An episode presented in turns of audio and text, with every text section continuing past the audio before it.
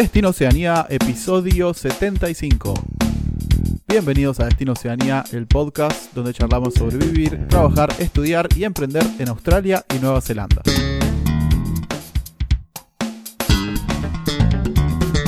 Bueno, bienvenidos amigos y amigas a este nuevo episodio de Destino Oceanía, episodio 75. Hoy miraba la cantidad de episodios y nada, no podía creer todos los temas que, que ya tratamos y, y la lista se hacía como interminable. Y bueno, hoy vamos a sumar un tema más, que es algo quizás que también viene de lo que hemos notado en las últimas publicaciones que dimos en los grupos relacionados a, migrar a Australia y Nueva Zelanda.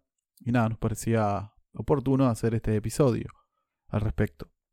Queríamos charlar sobre algunos mitos y quizá derribar algunos mitos que, que quizás tienen antes de, de venir a Nueva Zelanda y a Australia, a venir a Oceanía. Eh, a partir de algunas experiencias nuestras y cosas que vemos y cosas que, que vimos y que, está, y que vemos todos los días porque siempre nos llegan mail de, gente contándonos cosas, preguntando cosas. Así que nada, nos pareció que estaba bueno para tocar este tema. Así que de eso se va a tratar el episodio de hoy. Pero antes de comenzar con el episodio, quería saludar a mi compañero de aventuras, Gastón. ¿Cómo estás, Gasti? ¿Qué hace, hermano? Muy bien, muy bien, la verdad que estamos estrenando gadget. Eh, ah, sí. claro. Sí, un microfonito tipo call center, chiquitito. Sí, sí. Eh, pero bueno, como no anduvieron bien las pruebas de grabación, pero tengo la, ¿cómo se llama? La vincha esta que te, que te pones arriba. Pero eso sí parece más de call center, aunque parece más de DJ esta vincha. sí, sí, sí, sí. Y después nada. Tenés sacarte uno. Tenés sacarte uno para ser DJ. Escuchar un solo oído. ah, sí, un solo oído, bueno. Claro. Eh, bien, loco, bien. Bien, ahí con el matecito listo para grabar. Así que sí, vamos a darle con, con toda, esta, toda esta historia de, de lo que está. De bueno, un poco la, el sueño de lo que uno se imagina, de esto de lo, lo, que es emigrar y las expectativas y a veces que no se condicen tanto con, con la realidad, tanto por, por lo que suelen proponer algunos influencers como eh, también por expectativas propias, ¿no? Sí, sí, creo que es también uno cuando ve cosas en las redes o escucha, así como decís vos, a gente como pampeando toda la experiencia, solo ve la parte buena, positiva, y no ve la otra parte que también es negativa o tiene falsas expectativas en cuanto a lo que se puede encontrar y cómo le puede ir, que muchas veces se pueden cumplir esas expectativas, pero muchas veces no. Entonces, eh, nada, está bueno, está bueno tocar este tema en cuanto a eso. Sí, antes de pasar al, al, episodio de per se, tenemos un saludito de los oyentes, como casi siempre. En este caso es de Martín, desde Mendoza, Argentina, y nos, nos escribió, chicos, amo el podcast, sigan así, si los recomiendo a los que están por viajar para allá siempre. Con muchos eh, signos de exclamación. Gracias, Martín. Gracias, Martín. En Mendoza ganó la, la mejor bodega del mundo, ¿viste? Sí, sí, ahí tenemos unos vinazos, loco, allá. Sí, salió primera Catena Zapata, igual. Nunca nos va a sponsorear Catena Zapata, así que. Sí, sí, le, le, le estamos haciendo el. Le estamos haciendo. Lo robamos, claro. lo robamos. En este episodio robamos a Catena Zapata. Muy random, pero no importa. Hay que tirar por las dudas. Así que nada, gracias Martín. Espectacular Mendoza. Me encanta. Bueno, antes de, seguir al episodio, rápidamente unos anuncios. Les recordamos que nuestros servicios de visa siguen en Home. Para cualquier eh, cuestión relacionada con visa, homologación de títulos, residencia, visa de trabajo, estudiante, etc. O simplemente para consultas específicas, pueden enviarnos un mail a contacto y los comunicamos con nuestro Immigration Advisor. Sí, y recuerden que también estamos, eh, ten tenemos eh, cursos para eh, categoría 1, que es para trabajar y estudiar en Nueva Zelanda. Y tenemos en oferta eh, hasta septiembre con eh, 200 New Zealand por semana. Eh, creo que esto mm, lo he visto muy poco. El precio está ultra competitivo en cursos de inglés general. Eh, muchas veces la cuestión de, de, emigrar a veces pasa por, un, por una cuestión de, económica y para los que no pueden ir por visa tipo Work and Holiday, que sería la, la más económica de todas, eh, o visa, mm, visa trabajo con un sponsor, bueno, está, está esta opción que siempre es, siempre es válida. Creo que debe ser la más económica del mercado hoy día. Mm.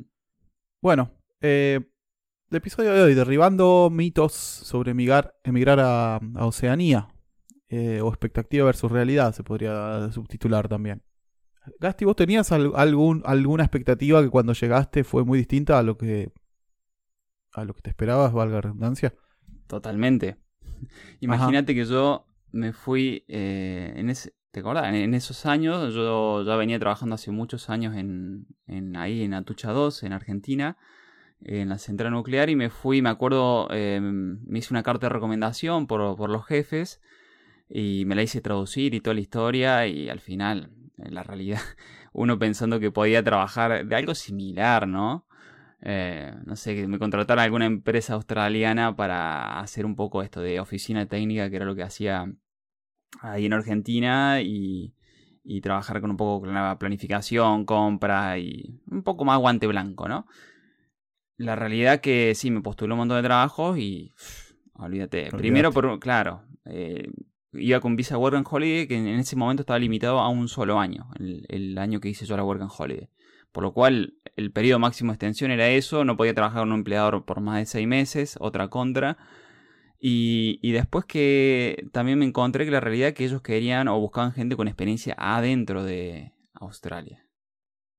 Por, por Sí, exacto. metodología de trabajo, por bueno, por un montón de cuestiones. Entonces, la verdad que en esa es- primera expectativa mía, eh, pues, totalmente, fue un, fue un mito para mí porque no lo terminé para hacer, hice fuego para un asado. Em, Claro. Sí, dije, ¿qué, qué, qué estaba pensando? Bueno, no sé, viste, cuando te encontrás una realidad, fui con una, con una carta como si fuera con el ancho de, de espada y el- era un cuatro Claro, copas. Cuatro, cuatro, cuatro copas. Sí, sí, sí, te seguro. Sí, sí, eh, totalmente. La verdad que eh, a menos que vengas con un sponsor ya, ya arreglado o empezar a trabajar en una oficina con Working Holiday es bastante eh, improbable, te diría. Quizá lo lográs, quizá de una tenés suerte o lo que sea, pero en este caso aplica más a Working Holiday, ¿no? Porque si uno viene con un sponsor, ya sabe más o menos lo que va a hacer, a menos que, que te digan una cosa y después hagas otra, que puede pasar. Y, y Pato, vos sabes que al- algo más que me di cuenta, en muchas de estas posiciones eh, te exigían que tengas eh, ni- nivel de bachelor o de algo relacionado en ese momento, ¿no? O sea, yo tenía, eh, había que homologar título, era toda una historia. Tipo No Project Manager debería ser. C- Claro, exacto. Aunque sea un bachelor de, no sé, o un, o un título de, no sé, de, tenés que hacer un curso de uno o dos años, pero había que hacerlo. Y yo con una visa que te extensión más- máxima un año, ¿qué iba a hacer? Claro. Entonces, bueno, mi, sí, fue, fue- mi expectativa era mucho más alta que lo que fue la realidad. Después, ¿qué hice? Agarré, me saqué el, me saqué el traje y la corbata y me puse el overall y fui a trabajar electricista. Claro. Ah. Es- esa fue mi, mi realidad. ¿Y en tu caso?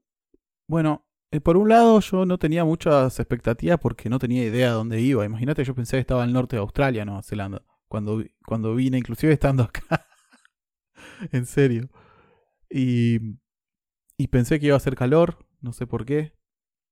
Porque yo miraba las fotos de las playas hermosas y, no entendía por qué estaban vacías. Y ahora entiendo. porque está- son muy frías. Entonces, eh, creo que ese es un, mi- es un mito también que muchos piensan, que podés vivir eh, una vida playera, haciendo surf todos los días, ahí tirado abajo de una palmera, y no, no es así, solamente quizá en el norte y ni siquiera eh, podés disfrutar tanto de la playa como si fuese un país tropical, ¿viste? Eh, y eso es algo que parece que no, no importante, pero también te puede decepcionar si venís con esa idea, te encanta esa, esa onda y venís a, a estar en el mar todos los días, podés hacerlo, pero es muy fría el agua, por lo menos donde estoy yo. Y en, gran, en muchas partes de Nueva Zelanda. Así que te diría que ese, por un lado, fue el mío. eh, el mío y en cuanto a trabajo, empecé haciendo trabajos horribles, pero no, no venía con expectativa de trabajar de algo en específico ni nada. Venía abierto a lo que, a lo que toque y estaba dispuesto a hacer cualquier cosa. La verdad. Al principio por, eh, digamos, para hacer tener la experiencia, por laburaba de mozo y la en construcción, y después ya apuntado al sponsor, pero siempre, nada, estuvo abierto a posibilidades. Sí, sí, sí. Bueno, algún, algún día tenemos que hacer un episodio de, de todos los curros que hemos hecho en, en Oceanía. Ah, estaría bueno, sí. Yo creo que tengo contado más de 10 diferentes. Y sí, yo no debo tener más, más todavía. En construcción un montón distintos y después en otras cosas. bueno, el, el tuyo más insólito fue, para mí, de los que me has contado, el más insólito fue que te han pagado para hacer... eh, eh, Ah, de animador de pseudo barra brava. Pseudo barra brava, sí. sí. Me encanta, sí. hermoso ese. Ese fue uno de los más pintorescos. Sí.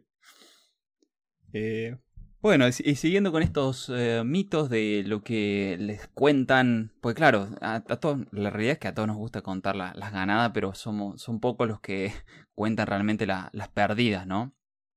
Que a veces suelen ser más que, que las ganadas. Sí, en general. Sí, Sí. sí, sí. Eh, bueno, otra de las cosas es que te va, no sé, que vas a venir a un año aquí a Australia o a Nueva Zelanda y te vas a forrar en guita. Y esa tampoco es una, es una realidad. Eh, porque claro, necesitas una inversión inicial que hay que contarla, ¿no? Como inversión, el- Total. tanto a nivel de visados como a nivel de, de pasajes y a nivel de seguro médico, que después hay que contarlo en la cuenta final a ver cómo te dio. Eh, ambos Claro. países te permiten un, un estándar de vida medianamente alto, podemos decir, pero bueno, eh, hay que ver si todo- todos hacen la cuenta trabajando a 40 horas semanales desde el primer día que llegaron hasta el último día que se fueron, y la realidad no es esa, sobre todo cuando apenas llegas, ¿no? Totalmente. Eh, sobre todo en estos últimos años. eh, el precio, yo estoy hace 11 años en Nueva Zelanda y hasta antes del COVID, de que cerraron las fronteras e inyectaron un montón de, imprimieron un montón de, dinero para que circule, para pampear la economía, no había visto inflación. Y ahora, en los últimos cuatro años, eh, no, no es, o sea, yo vengo de Argentina, no me sorprende tanto, nada me sorprende en cuanto a inflación, pero eh, nada, nunca habían subido los precios y de golpe empezaron a subir y subir y subir y, y el otro día estaba viendo y la- muchos alimentos subieron hasta un 100%. Es un montón. Creo que ahora, eh, más que nunca, eso es un mito. Con, como están las condiciones dadas ahora entre lo que hablábamos en el, el episodio anterior de que no hay tanto trabajo por, por la recesión y por la temporada del año, por ejemplo. Ya tenés unos meses que no vas a trabajar o vas a trabajar poco. Y las cosas que están aumentando, el, el costo de vida aumentando, te deja bastante menos margen, ¿viste? Así que si vas a venir por un año sin algo específico en lo que vas a trabajar, sabiendo que vas a tener continuidad y ganando bien, no vas a volver forrado, como dice Gastón, forrado en, dinero. Capaz que volvés, sí, podés volver con un poco, un poco arriba de, lo que trajiste, pero no vas a hacer tanta diferencia como quizá antes y, nunca, creo. Creo, escuché pocos casos de que juntaron mucha plata y, y se volvieron. O sea, me quedé pensando con esto que comentabas. Yo cuando fui. ¿Vos fuiste antes que yo? ¿Fuiste en el 2011? ¿O antes todavía? 2012. 2012. Yo fui. eh, me enteré de la, la historia de Australia allá por 2013. Cuando ah, me fui de viaje a India. Y ahí encontré una peña, diríamos, me encontré gente que iba a Australia un par de meses a trabajar. Y después eh, ahorrar ese dinero y se iba a Asia. Y hacia su vida. Claro. Ahí sí, pero Australia es distinto, me parece. ¿eh? Eh, vos decís econo- gana- eh, eco- económicamente. se gana bastante mejor, sí. Sí, pero también el costo de vida sube, su- subió todo, Sí. subió alimentos, subió alojamiento, subió combustible, todo el costo de vida subió también. La realidad de, de lo que ellos me contaban cuando yo fui con un año uno o dos años de diferencia, no, dos años de diferencia ya era diferente. Y yo estoy hablando de cuando fui 2015, eh, era mucho mejor de lo que era ahora. Claro. El margen que a uno le podía quedar en el bolsillo, diríamos. Y obviamente la, la cantidad del trabajo disponible, hay un montón. Después, bueno, eh, la situación hoy es que eh, es lo que contamos en episodios pasados, que por ahí está un poco colapsado de, qué sé yo, tipo de, de Work and Holiday Visa que compiten más o menos por los mismos puestos, son muchos y más o menos la misma experiencia y calificación. Entonces, eh, dependiendo cómo vayas, podés hacer una expectativa o no, pero eh, la realidad es que si no vas a ir directamente con una visa de trabajo y sabiendo que vas a trabajar 40 horas semanales y te van a pagar esto, todo lo demás son, es como dibujar en la arena, ¿no? Es. Total. Porque la, realidad de las visas que más hay, que son Work and Holiday, es, eh, te pueden tomar y a la, a la semana ya te despidieron, como no ha pasado a muchos. Entonces es difícil hacer una planificación de decir, bueno, ¿cuánto, cuánto puedo ahorrar cuando tu, tu trabajo no, no, está asegurado por, por nada? A lo sumo que tengas eso, eso, estés sponsorizado, que tengas un trabajo estable y, y sepa cómo va a ir la historia. El resto es muy variable. Sí, eh, por ejemplo, si cobras lo mínimo que sería que, que, tenés que cobrar para que poder aplicar una crédito employer visa, que son en mano 750 dólares por semana.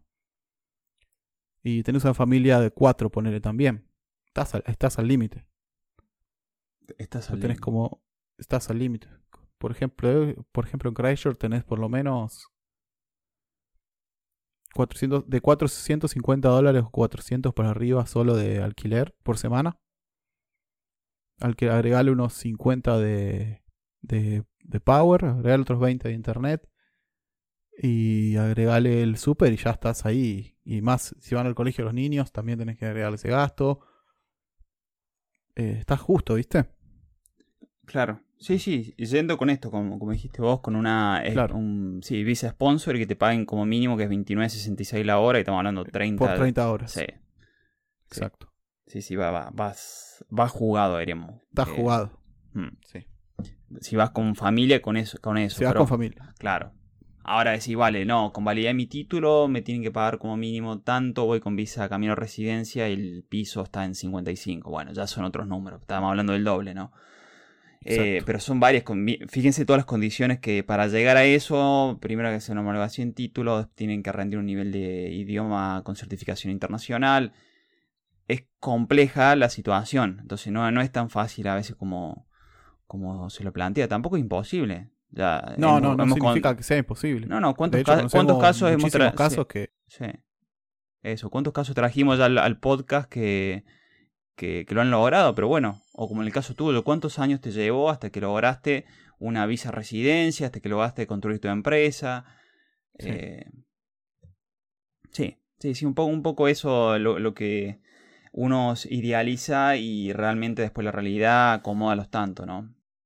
Eso y también la parte social de, adaptarse culturalmente, eh, que también te lleva tiempo. A mí es lo que más tiempo me, me llevó. Eh, y nada, de eso charlamos justo en el episodio 50, que, en el cual comentamos los periodos de adaptación eh, de ambos dos y de otros casos que, conocíamos. Así que si les interesa pueden escuchar ese episodio y, y tratamos específicamente ese tema. Sí, bastante interesante también ese episodio porque hablamos eh, no solamente a nivel social la adaptación, sino cuánto te puede llevar en tiempo eh, los periodos respecto a decir, bueno, en cuánto puedo llegar, tener más o menos una idea de mmm, una visa residencia, eh, poder a empezar a, a, aplicar a créditos hipotecarios para tener una casa. Eh, bastante claro. interesante ese, ese, episodio, sobre todo en, en, en esos casos, para alguien que está pensando en el mediano y largo plazo. Exacto. Bueno, vamos al siguiente mito. Con Visitor Visa puedo ir y conseguir un sponsor. Hmm. Eh, es, es, no es imposible, pero para, es altamente improbable. Y como hemos mencionado en otras oportunidades, por el, la inversión que implica hacer eso y la posibilidad de éxito, nos parece que no es una ecuación negativa, que no, que no conviene hacer, es muy difícil. Puede ser que haya gente que lo haya hecho, seguro pasó, Mm. pero lo veo muy, muy complicado, la verdad. Sí, sí, sí. No, no tenemos la estadística de esto, pero entre la gente que hemos entrevistado para SkillBridge, la, la consultora de recursos humanos que tenemos nosotros, como por los que nos han mandado emails preguntando por trabajo, podemos decir que eh, hay muchos en esta situación con visa turista buscando un sponsor. Eh, la situación es un poco, por lo que nos han comentado por mail, un poco desesperante porque no lo consiguen. Eh, lo que eh, hemos notado en las entrevistas eh, con gente que tiene títulos profesionales y varios años de experiencia en la espalda y con buen nivel de inglés, que han ido a entrevistas por ellos mismos, ¿no?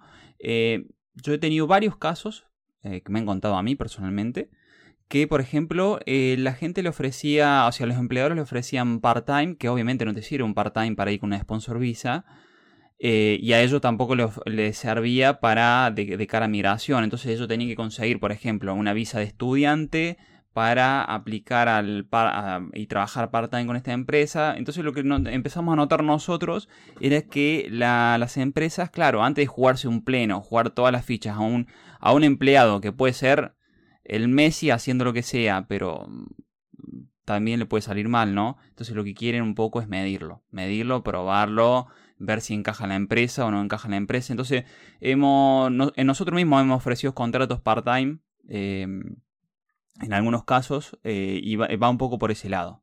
Eh, es lo que notamos del lado del, empleado, del, empleador. El problema es que del lado del empleado, del candidato, una, si estás fuera no te sirve, si estás dentro sí te sirve, obviamente. Pero bueno, un, poco, un poco esto. Imagínense, estamos hablando con visas habilitantes. Imagínense la situación que puede pasar con Visitor Visa que no te permite hacer nada. Exactamente.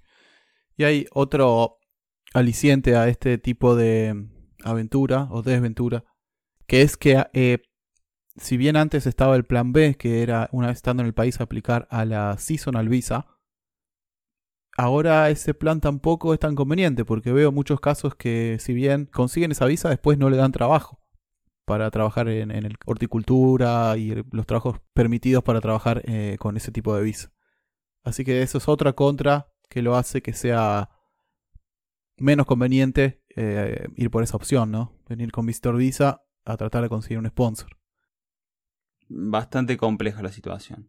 Y bueno, yo conozco varios casos en Australia de que van con Visitor Visa, eh, visa turista, y después terminan aplicando a visa, visa de estudio eh, porque pasa un poco lo mismo. Necesitan esa visa habilitante para trabajar para que puedan empezar a, al menos a pagarse la vida allá, ¿no? Claro. Bueno, este punto puede venir de la mano con el siguiente, que es puedo conseguir trabajo fácilmente sin inglés, total puedo hago lo que sea. Em, no, ni siquiera para, hacer lo que sea, primero tenés que entender lo que te están pidiendo que tenés que hacer para empezar repito, si bien no es imposible, es altamente improbable que vengas sin inglés, va, o que consigas un trabajo que no sea totalmente físico, por lo menos, ¿no?